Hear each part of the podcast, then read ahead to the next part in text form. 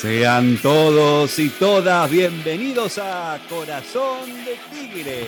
Después de cada partido, analizamos al matador.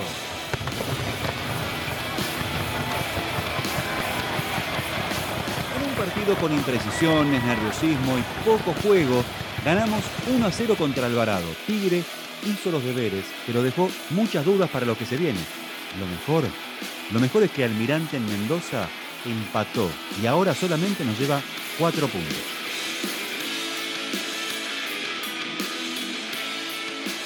Mi nombre es Germán K y también me acompaña Diego Cabral La Fonseca. ¿Cómo estás, Diego? ¿Qué tal, Germán? Muy buenas noches. Una buena jornada esta fecha con un triunfo de Tigre. Después vamos a estar desmenuzando en particular lo que dejó el juego. Como bien vos decís, faltaron pocos minutos para que Almirante se quede con las manos vacías. Finalmente empató. Estamos a cuatro. Ya descontamos dos en el primer escalón hacia el ascenso a primera. Y como siempre, seguimos por nuestras redes sociales y suscríbete a nuestro canal en YouTube. Y ahora sí, a lo que venimos, el análisis de Tigre 1, Alvarado 0. Y qué decir, Germán, porque me parece que todos, si bien estamos contentos con el triunfo, nos quedamos con un sabor amargo por el nivel del juego. Por el nivel de juego, con la actitud, en un partido que no pasaba absolutamente nada hasta que a los 10 minutos Tigre consiguió el gol. En una jugada que Priotti va a pelear cuerpo a cuerpo con el arquero, que salió de una forma aparatosa, desprolija, termina dando un rebote que en tantas veces nos quejamos en otros episodios de no tener suerte. Esta vez la pelota le cayó en los pies a Blondel, que solo tuvo que empujarla hacia el arco vacío y puso en ventaja al matador 1 a 0 y que parecía que, bueno, íbamos a tener una jornada tranquila, sin sobresaltos, para aumentar inclusive la cuenta, más teniendo en cuenta que Alvarado se quedó con 10 promediando el primer tiempo y todo parecía que iba a ser mucho más sencillo. La cosa no fue así. Me parece que en este partido en particular, que creo que fue uno de los peores a lo largo de lo que va del campeonato, sobre todo en cuanto a la actitud, en cuanto al planteo, ten en cuenta que jugó 55 minutos con un jugador menos, Alvarado, y Tigre en ningún momento se pudo hacer del balón. En ningún momento manejó los ejes o los hilos del partido. Le costó muchísimo jugar, generar jugadas, tener ese famoso circuito de juego del cual hablamos unas cuantas veces. Y me parece que el planteo de, tener todos muy atrás, de defenderse primero para atacar después, que con un manín muy retrasado, donde realmente aporta sacrificio pero no peligro. Tigre tuvo algunas contras y que justamente quedaron cruzados los jugadores porque Magnin asistió a Sosa y Sosa no pudo definir de la mejor manera, cuando quizás tendría que haber sido al revés, el que tendría que haber quedado mano a mano era Pablo Magnin, pero me parece que todos nos quedamos con esa sensación de que una vez más, cuando tenemos que asumir el rol de protagonista, de decir, bueno, venimos diciendo que eh, quedan ocho finales, que va a ser palo a palo, que vamos a tener que dar un plus a lo que se venía dando, dar un poco más, y al partido siguiente otro poco más, así hasta llegar a la, a la bendita final.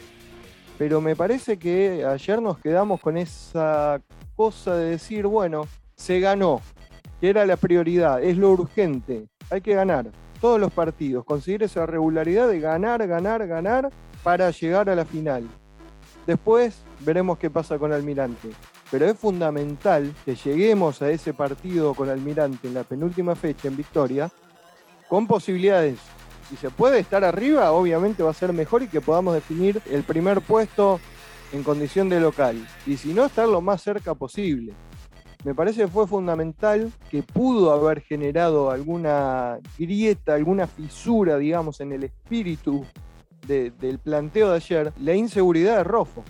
Realmente, eh, desde que está atajando, creo que fue uno de sus peores partidos. Muy inseguro en los centros, si bien tuvo una tapada que fue fundamental para que Tigre termine 1-0, pero me parece que si ya arrancas desde el fondo con duda, el resto del equipo se contagia de esa desconfianza y hace que todo sea cuesta arriba. Me parece que eso fue fundamental. Y como te digo, hubo cambios también en el plantel. En la formación inicial, Cabrera lo reemplazó al Arcón.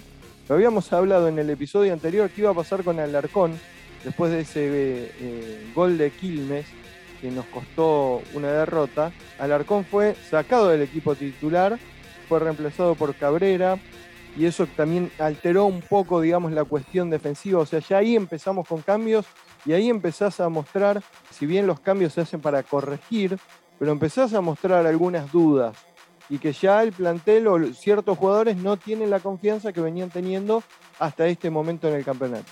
El técnico debería darle confianza a los jugadores, por más que se haya cometido un error, que errores los puede cometer cualquiera.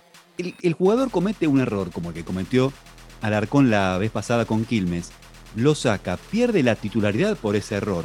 Y después es, complicado que el resto del plantel sienta porque lo que se vio, Diego, como vos bien decís, es mucha inseguridad de parte de los jugadores, mucha imprecisión de jugadores de, buen pie, porque Tigre tiene jugadores de buen pie. Entonces, los jugadores con inseguridad, los hinchas con inseguridad, nos llenamos de dudas, porque decimos, pucha, con los partidos que quedan, partidos importantes, no estamos a la altura. Entonces es toda una bola de inseguridad y de, incertidumbre, casi nos empatan al final.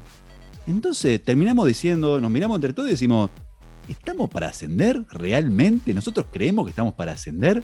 Ganamos, pero no estamos conformes. Y no es porque el hincha de Tigre, eh, bueno, de repente tiene para dar negro y quiere jugar bonito. Es porque no, estamos eh, con las condiciones para ascender. No, no estamos a la altura, ¿o me equivoco? No, y ¿sabes qué pasa, Germán? También enfrente no tuviste un equipo que te exigió tanto.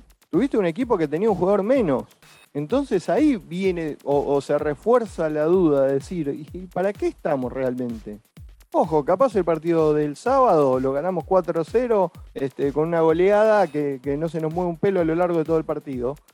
Pero este partido, se, yo creo que todos los hinchas de Tigre lo vivimos con una tensión hasta el pitazo final. O sea, sabías que en cualquier momento ibas a pasar un sobresalto. Esta vez salió bien, se ganó 1 a 0, se ganó con lo justo. Veníamos pregonando eso, que a partir de ahora no queda otra que ganar. Se ganó, o sea, esa parte se cumplió. Ahora, la otra parte, la de la mm, eh, confianza que tanto remarcamos, ¿cómo queda? Tampoco me parece que ayudó a la conferencia de prensa de Martínez. Las respuestas que dio me parece que distan bastante de los partidos o del partido que vimos todos los hinchas. ¿Por qué? En el sentido de decir, no, jugamos contra un equipo que juega muy bien, nos costó adaptarnos a que el rival tenga un jugador menos. Justamente ese punto, de decir, nos costó adaptarnos a un rival con un jugador menos, habla de una falta de planificación, una falta de alternativa. Es algo que puede pasar. Es algo que puede pasar. Y a un equipo como a Tigre, al cual le cometen muchas infracciones, es probable que el otro equipo quede con un jugador menos. Ahora, en el momento, vos lo tenés que resolver. No puede ser que el equipo rival pierda un jugador y eso a vos te desencaje completamente, te saque de partido. Entonces roguemos que de acá a fin de torneo todos los equipos rivales terminen con 11 porque si no, no sabemos cómo, resolver esa situación. Me parece que ahí es un punto muy interesante para marcar. Para cerrar, voy a usar una frase que me dijo un amigo. Fernando me dijo, lo que tendría que haber sido un trámite sencillo terminó siendo una auditoría de AFIP.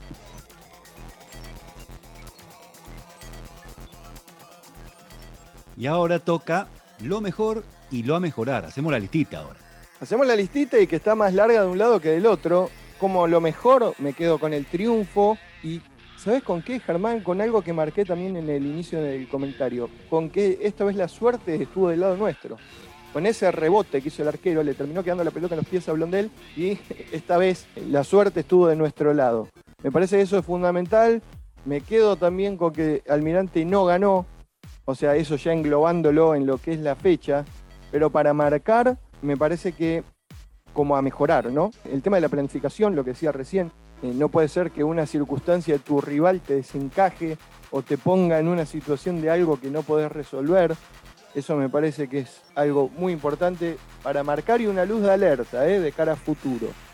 El tema de cerrar los partidos, tenía las posibilidades Tigre, tenía las posibilidades. Si se hubiese preocupado más por atacar y por tratar de cerrar el partido, creo que hubiésemos visto otro encuentro. El hecho de que vos empieces a jugar para atrás, pasar la pelota de un costado para el otro, hacer participar al arquero y un arquero que no estaba seguro, lo demostró a lo largo de cada uno de los centros que tuvo que salir a cortar. terminás asumiendo, como decimos siempre, riesgos eh, innecesarios.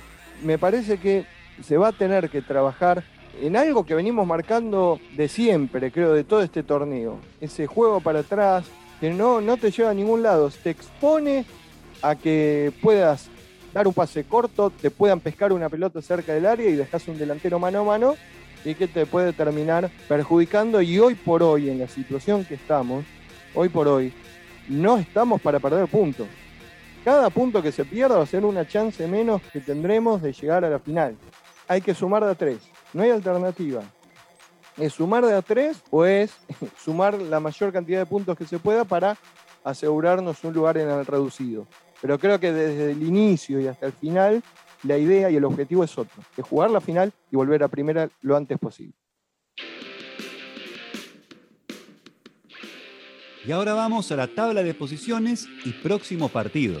Bien, Germán, en zona Almirante Brown sigue líder con 50 puntos, Tigre 46 a 4 unidades del equipo de Casanova, Quilmes 45, San Martín de Tucumán 43, Gimnasia de Mendoza con 41. Y acá podemos ver, ya Tigre le saca 5 puntos a Gimnasia de Mendoza, que es el primer equipo fuera de los clasificados para el reducido, pero está a 3 de San Martín de Tucumán, o sea, está muy comprimida la zona de los equipos que están peleando dentro de lo que es el lote de los primeros cuatro conjuntos que van a, jugar por la definición del ascenso. En la zona B, Güemes volvió a la punta, tiene 44 puntos, Barracas, que perdió hoy, tiene 42, Morón 40, Ferro 38, lo mismo que Brando Droguet, tenemos que decir que mañana lunes 21 a 30 van a jugar Morón y Brown para empezar a definir también los puestos de ascenso en la zona B próximo rival, un rival que viene en un estado más que crítico. Estudiantes, el partido va a ser el sábado 2 de octubre a las 16 en el estadio Ciudad de Caseros. Con este dato, Germán, importante. Hoy Fernando Tete Quirós presentó su renuncia indeclinable y el equipo de Caseros se quedó sin técnico. Un equipo que viene con 12 partidos que no gana, con 9 empates y 3 derrotas, 4 empates seguidos en condición de local Tres partidos empató 0-0 y el último 1-1. Un equipo que empata muchísimo de local. Pero guarda que esas condiciones también pueden jugar en contra porque ante Tigre van a dejar la vida, se van a matar por ganar este partido y tratar de recuperar un poco de aire también, ¿no? Exactamente. Ojalá que sigan con la racha que tienen hasta ahora. ¿eh? que sigue, está en el puesto 16 sobre 17 equipos, 25 puntos en 26 partidos jugados, 4 ganados, 3 empatados, 9 derrotas tiene eh, a lo largo de este campeonato. En condición de local ganó tres. Cuidado con este dato. De los cuatro partidos, si bien empata mucho de local, pero de los cuatro partidos que ganó en el torneo, tres lo hizo en condición de local. Y viene de perder con Quilmes 2 a 1 en el Estadio Centenario. Y así finalizamos este nuevo episodio de Corazón de Tigre, un poquito atrasado, pero bueno, lo, lo bueno siempre es hacer esperar un poco más. Nos vamos a encontrar el sábado que viene, vamos a volver, momento después del partido contra Estudiantes de Caseros. Recordamos, sábado a las 16 horas en Caseros y el próximo partido, que va a ser ante Mitre en casa, en el de la Giovana, vamos a contar con la presencia del público. Será el primer partido local que Tigre cuente con su gente. Vamos a estar atentos cómo se va a manejar el tema del ingreso. Vamos a estar atentos y a ver cómo se va a manejar el tema del ingreso. Recordamos que el club está haciendo hincapié en el tema del reempadronamiento a todos los socios que tengan la cuota al día, se tienen que reempadronar para poder tener el acceso. Espero que en los próximos días el club, y no una hora antes, sino en la semana previa a ese partido, ya se informe y queden claras cuáles serán las condiciones para que los hinchas podamos acceder al José de la Giovanna. Hasta la semana que viene. Un abrazo.